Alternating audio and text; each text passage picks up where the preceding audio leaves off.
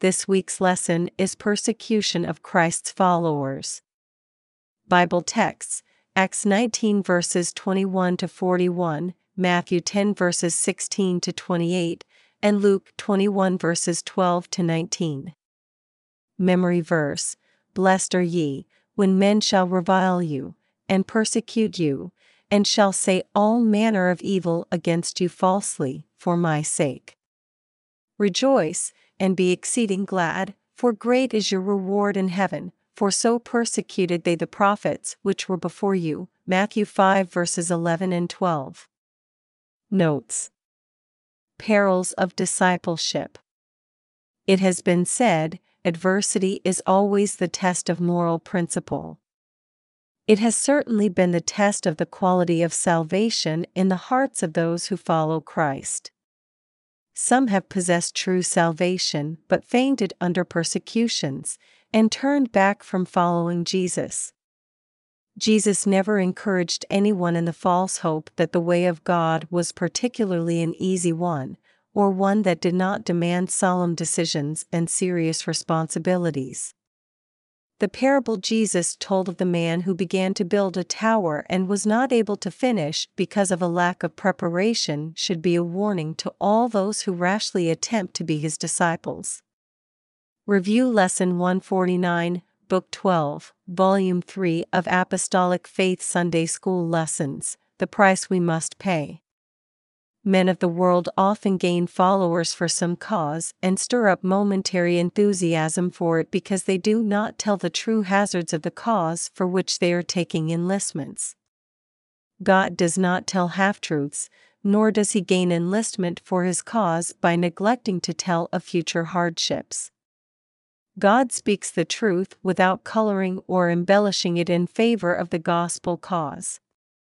God knows that only those who are fully purposed to serve Him regardless of the consequences will endure hardships until they win the crown of life and prove themselves true disciples of the Lord. Jesus unhesitatingly told his disciples they would have to suffer great persecution for his name's sake. Inasmuch as we are forewarned by God of coming difficulties, we need not be caught unawares, and can say with Paul, I am set for the defense of the gospel. Philippians 1 verse 17. Otherwise, Satan, the enemy of God and his people, might easily make the children of God believe that God had forsaken them when opposition arose against them. The history of the Christian Church bears ample evidence of the great extent to which Jesus' warning of persecution has been fulfilled tradition states that John the Beloved was the only one of the twelve apostles who did not die a martyr's death. Millions more have since given their lives for the gospel rather than deny their faith in God. Christ and Beelzebub. Why are Christians persecuted? This finds a ready answer in the Word of God. Jesus said, If the world hate you, Ye know that it hated me before it hated you. Read John 15 verses 18 to 25. God's condemnation of sin is the irritant in men's souls, which often results in their rising up in devilish anger against Christ, against the Spirit of God, and against all those in whom dwells the Spirit of God. Satan was the first transgressor against God, and when Adam and Eve disobeyed God, sin and evil entered into the soul of mankind. The forces of Satan and the majority of the world's systems have been against God and Christ, and against his people ever since. Read Psalms 2 verses 1 to 4. So long as sin is in the hearts of men, so long as that great serpent, the devil, is loose in the world, so long as ungodly men do not acknowledge their obligations to Christ, so long will persecution continue to arise against God, His Son, His people, His cause, and His kingdom. It is true, if the world hate you, it hated me before it hated you. Master and Lord. When persecution is strong against the people of God, the question naturally is asked why does God permit his people to suffer great harm and injury when he could prevent it if he would? The Bible is not explicit regarding the answer to this question. Much of the reason why God permits persecution will have to remain unanswered until the great day when God shall make all such secrets known to his people. Jesus said, It is enough for the disciple that he be as his master, and the servant as his Lord. With that statement, we shall have to be content. God did not relieve Jesus of the ordeal of suffering the great persecution that came against him.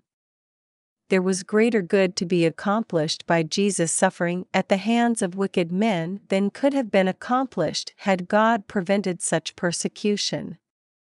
It is true in a lesser degree with the individual Christian.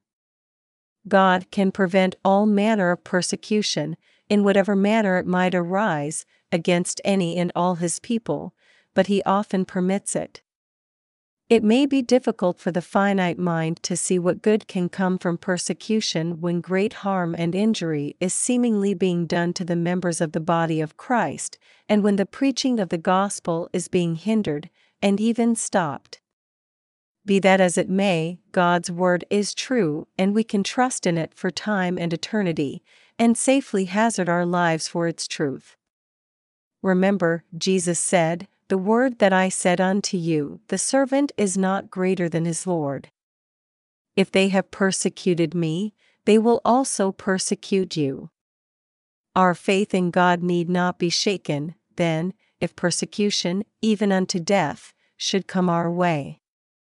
If they have called the master of the house Beelzebub, how much more shall they call them of his household? Neither should we think it strange if when doing good we are accused of doing evil. Read Matthew 12 verses 24 to 28 and Isaiah 5 verse 20. Word of our testimony. The Bible states that the word of our testimony to those who might be our persecutors is of the utmost importance. Jesus counseled his disciples not to give thought what they would say when accused unjustly. It would be given them of God what to speak, and it would not be they who spoke, but it would be the Spirit of God in them speaking the wisdom of God. He said, For I will give you a mouth and wisdom, which all your adversaries shall not be able to gainsay nor resist. Luke 21 verse 15. Jesus told them, It shall turn to you for a testimony. Luke 21 verse 13. Paul spoke of Jesus, who before Pontius Pilate witnessed a good confession.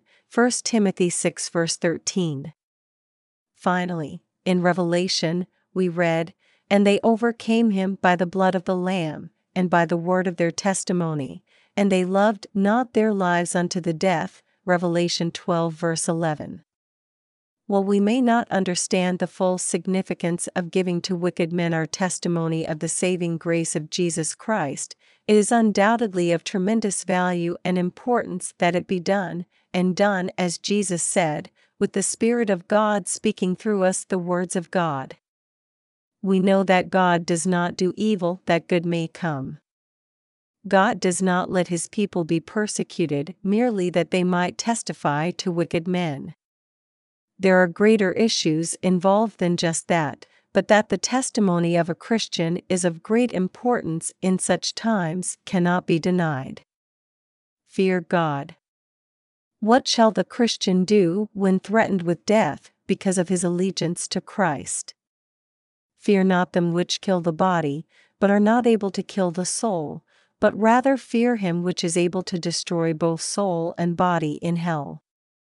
These would be foolhardy words, perhaps, if anyone other than Jesus Christ had spoken them, but they are words of justification and authority when spoken by him. God sees all issues in their proper value. He does not take a light attitude concerning men's lives, for it was God who commanded, Thou shalt not kill. Yet men must be willing, if need be, to give up their lives for the truth of God and for the salvation purchased by Christ rather than to compromise in favor of sin and falsehood. although being destroyed in this mortal life at the hands of wicked men may seem like the ultimate of all catastrophe that can happen to us in the land of the living, yet God tells us not to be afraid of mortal death, or what man can do to us. The great fear of men's hearts should be toward God who can and will cast both the body and soul of sinners into hell. The very worst that man can do is to inflict a certain amount of physical pain and suffering upon the human body for a short season.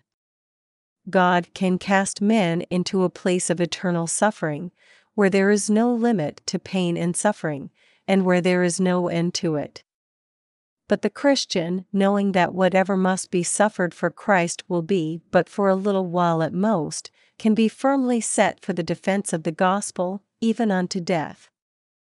Precious in the sight of the Lord is the death of his saints, and if pain be suffered here for the name of Jesus, God will heal our hurts and wounds, and eternity shall bring forth its blessings for those who remain true to God until the end.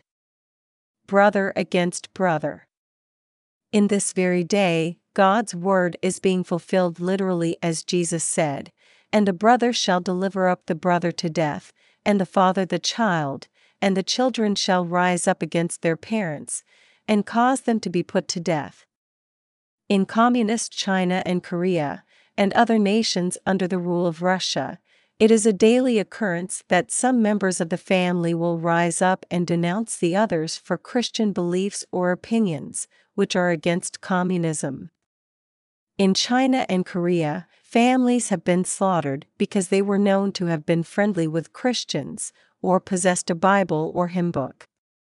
The day of the warfare of the Christian against sin, the world, the flesh, and the devil is not yet past. Jesus' warnings and counsels are as timely today as they were when he first spoke them to his disciples. It is enough for the disciple that he be as his master, and the servant as his Lord.